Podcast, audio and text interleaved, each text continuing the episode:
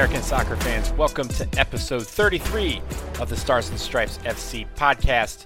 Donald Wine here, co manager of Stars and Stripes FC, your source for all things American soccer from the national teams to the leagues and the players that play in them. We took a break last week for the holidays uh, to relax and decompress a bit. I hope everyone had a great Christmas, and for my people, that you're having a fulfilling start to the Kwanzaa holiday. As we record here on December 29th, today is the fourth day of Kwanzaa, and the principle of this day is Ujamaa, which means uplifting our community economically. It's a principle that follows yesterday's principle, Ujima, which is collective work and responsibility. I think it's a principle that extends beyond Kwanzaa and something we can all strive to improve in the coming year.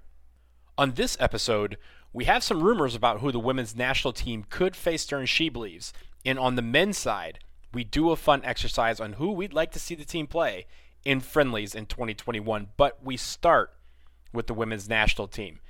It's unclear at this point whether there will be a She Believes Cup in 2021. The COVID 19 pandemic doesn't really give us the luxury of knowing anything at this time. But we have heard some speculation on who the women's national team could face if this tournament occurs. And those teams are Brazil, Japan, and Norway. In the past, we've seen teams like England and Germany and France. Japan and Brazil have also featured, and last year we welcomed Spain to the United States for the annual tournament. But this next one was always going to be different. England is intent on doing their own version of Believes Cup at home this year, and France and Germany have not been involved in recent years. Plus, with the pandemic, it figured to be difficult to convince some of the best teams in the world to come to the United States to play a series of matches against the World Cup champs. We really don't know who would want to come, and that probably had a lot to do with the teams that are being rumored to come. So, if this lineup ends up being Brazil, Japan, and Norway, that's pretty good. The most intriguing, though, of these matchups may be Norway, mostly because it's a team that we faced a ton over the years, but not so much recently. The last time we faced Norway, who is currently ranked 11th in the world, was June 2017. We faced them in Norway and won 1 0. The women's national team have faced Norway 50 times in their history. The only teams they have faced more is Canada and China, both of which we faced 60 times. But Norway is an intriguing matchup because of the unfamiliarity to many fans who have followed this team the past five years or so. Brazil, though, is an is always a great opponent. They're always strong. They last played the women's national team during She Believes in 2019. That was a 1-0 victory for the U.S. They've also played several times during the Tournament of Nations, which of course will not be happening this year due to the rescheduled Olympics. And we don't know, but it could be one of the final times we see the women's national team play against Brazilian legends Marta, Cristiane, and Formiga. Well, maybe not Formiga. She's timeless. She's probably going to play for another like three decades if, if she wants. But Brazil always is a contender for any competition they enter. And they're a team, obviously, that the women's national team could see in Tokyo for the Olympics. They're ranked number eighth in the world. And finally, there is Japan. We last faced them all the way back on March 11th. Literally, the two teams were on the field when the sports world began to shut down and the Rudy Gobert incident happened and, and everything came to a pause. The women's national team won that match 3 1 to capture the She Believes trophy, and Japan has still stayed in the top 10 in the world. Right now, they're ranked 10th as we all know, they're hosting the Olympics this summer. This will be a test because Japan is going to want to put on a good showing for the home nation and bring home that gold medal. And on top of everything, every time we face Japan, it's always a tight game, but extremely fun to watch. So let's hope that She Believes Cup can be played safely. And if it is, we get a nice slate of matches to test our women's national team in advance of the Olympics. We can only hope that it remains safe enough for them to play when this tournament is supposed to kick off in February. Coming up, we play a game of who could be fun, friendly opponents for the men's national team in 2021, and I end with a New Year's wish for us all. We'll pause first for a quick break.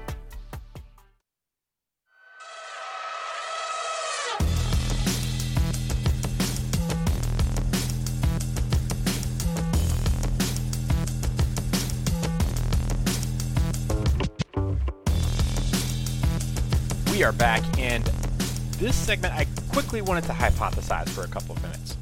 The men's national team has a very busy year in 2021. They have the Nations League playoffs, they have the Gold Cup this summer, and of course, World Cup qualifying is set to begin in September. On the youth, you also have the U23s attempting to qualify for the Olympics for the first time since 2008, and if they make it, they will join the women in Tokyo this summer.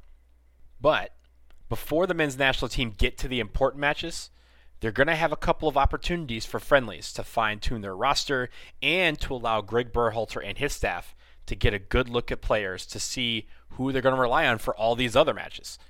They'll have a match for January camp. They'll have the March window where they can schedule a couple of friendlies. They'll also have the second half of the June window. Remember, June has a double window. After the Nations League playoffs, which will be that first half, they'll have an opportunity to get a couple of matches. And you have to think that even though there's no window, they're going to attempt to schedule a friendly or two before the beginning of the Gold Cup in July. So, who could the men's national team play that could give us some different looks? Well, there's already rumor that for January camp, the men's national team will face Serbia. It's a team we faced before in a January camp match all the way back in 2017. Out in San Diego, it was a scoreless draw back then, but it would be a decent matchup for a January camp match. Serbia is ranked 30th in the world. That's pretty decent. The United States ranked 22nd. That would be a formidable matchup, even if both teams aren't bringing in their best players because it's outside of a window. In March, there is a FIFA window, and they could have quite a few options because UEFA will have a three match window for World Cup qualifying. They also have five groups in their World Cup qualifying that have five teams in them. What does that mean? It means in those groups, on each match date, there is always a team open to play. So that presents a lot of options. And Asia also has some teams with open dates due to odd groups in World Cup qualifying for them. Each group in World Cup qualifying in the Asian Federation is five teams. So again, one team will always be available on each match date that they have. So who could we schedule? And and again, I'm just listing the teams that are available at a particular time. And this these teams may not want to play. There may be other factors involved. They may have friendlies already scheduled, but at least they're open on these dates as of right now.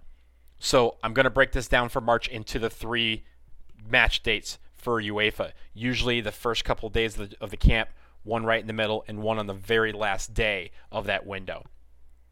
In March, that first match date we have a few teams that are available Belarus, Kazakhstan, Lithuania, Kosovo, Luxembourg, and on the Asian side, Syria, Jordan, Iraq, Uzbekistan, Oman, Kyrgyzstan.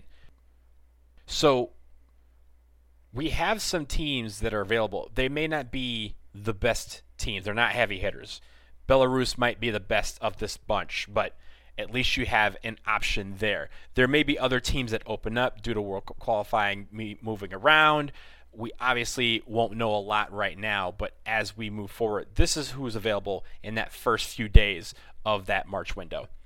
Stick to the middle of it, we have Wales, who we, of course, just faced in November, Bosnia and Herzegovina, a opponent we've faced in the past recently, Northern Ireland, who we've never faced, Greece, who we've only faced once or twice in our in our entire history, Azerbaijan, Philippines, Chinese Taipei, which is Taiwan, Bahrain, Palestine, and Qatar, who we've never faced as well. Of course, Qatar is hosting the 2022 World Cup. And then finally, we round out with India, Bangladesh, and Tajikistan. So that middle window actually has some teams that are interesting.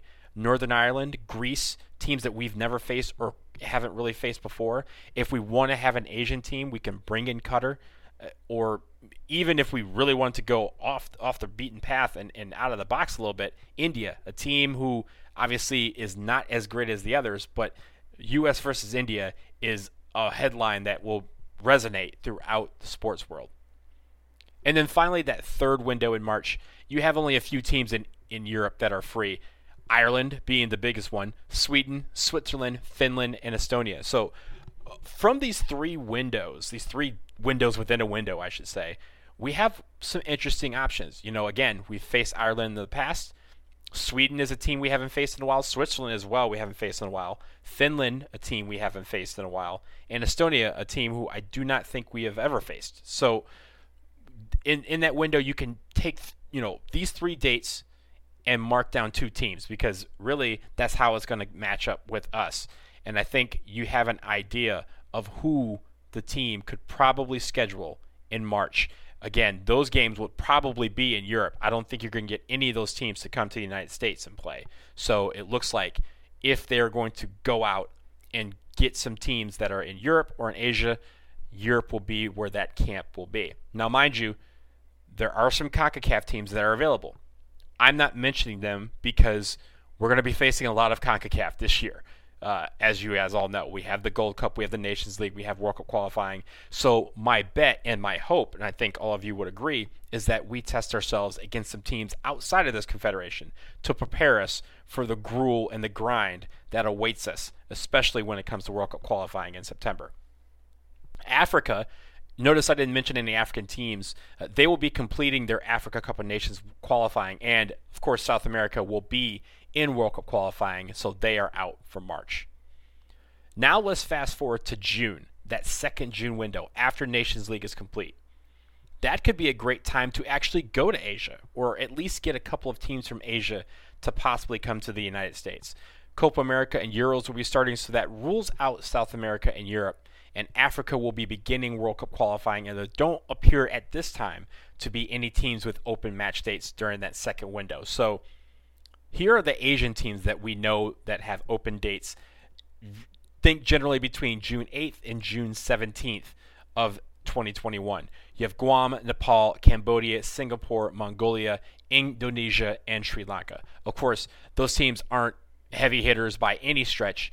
Those are teams that you would expect the United States to beat, but if you're looking for teams, they are open. And it may not be the best tests for us, but it may be a chance for us to bring in some and evaluate some talent, particularly from Europe, as those seasons end. Test them against a team that theoretically would be on the lesser side uh, of quality. They could try to pull a team from Europe that's not playing in the Euros. You got Northern Ireland, Bulgaria, or Albania, who we've never faced. You've also got teams like Greece, Slovenia, Romania, Norway, Iceland, or even Israel. But would UEFA allow a team not in Euros to play during the tournament? That remains to be seen. So that June window, again, right after Nations League, let's see who they try to bring in, or if they go on the road, if it's safe at that point to do so. Now we go to right before the Gold Cup. Again, usually that's not a window but we do have about 10 days where the team likes to organize, and sometimes they organize a friendly or two. We've seen it in the past. Uh, almost every single Gold Cup in the last 20 years has had a friendly right before it, at least one, where the team uses that to kind of prepare for what the Gold Cup will be expecting. And usually it involves teams that could be from CONCACAF, but they couldn't bring in other teams from Africa to have a competitive friendly. Someone like Senegal, who they've never played before, the Ivory Coast, they've only faced the U.S. once in their history. Or bring in Nigeria, who remarkably, you may have remembered them playing back in 2014, but they've only faced the U.S. twice, ever. You could also try to fi- find a team who we haven't really played much in the past Morocco, Tunisia, South Africa, Cameroon, or Algeria. Teams that are names here in the United States where people will go, hmm, that's a good matchup. But also, these teams are very, very good and could present a different side of an opponent that we rarely get to see here in the United States. The last time we faced an African team in the United States was that Ghana game win before the 2017 Gold Cup. So these are some of the teams that the men's national team could schedule in 2021. Of course, again, like I mentioned, there's also teams in CONCACAF. We undoubtedly may see one of these teams, but hopefully, because we see so much of them this year, that the men's national team, Greg Berhalter and U.S. Soccer, decide to schedule some other opponents. Who do you want to see the team play in 2021 that's available and during these windows? Hit the comments on the post for this episode and tell us there.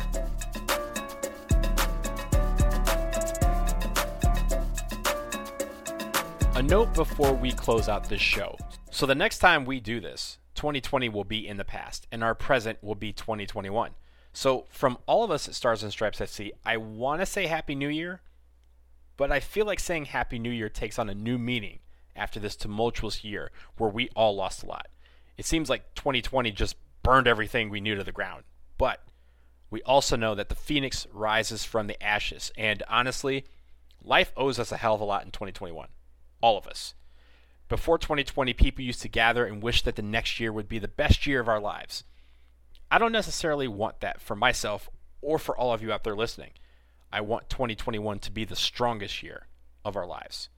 Give us the strength to endure this pandemic. The finish line is on the horizon with the vaccine distribution underway. Let's have the fortitude to stay the course and make sure we're all doing what we need to be doing to end this thing.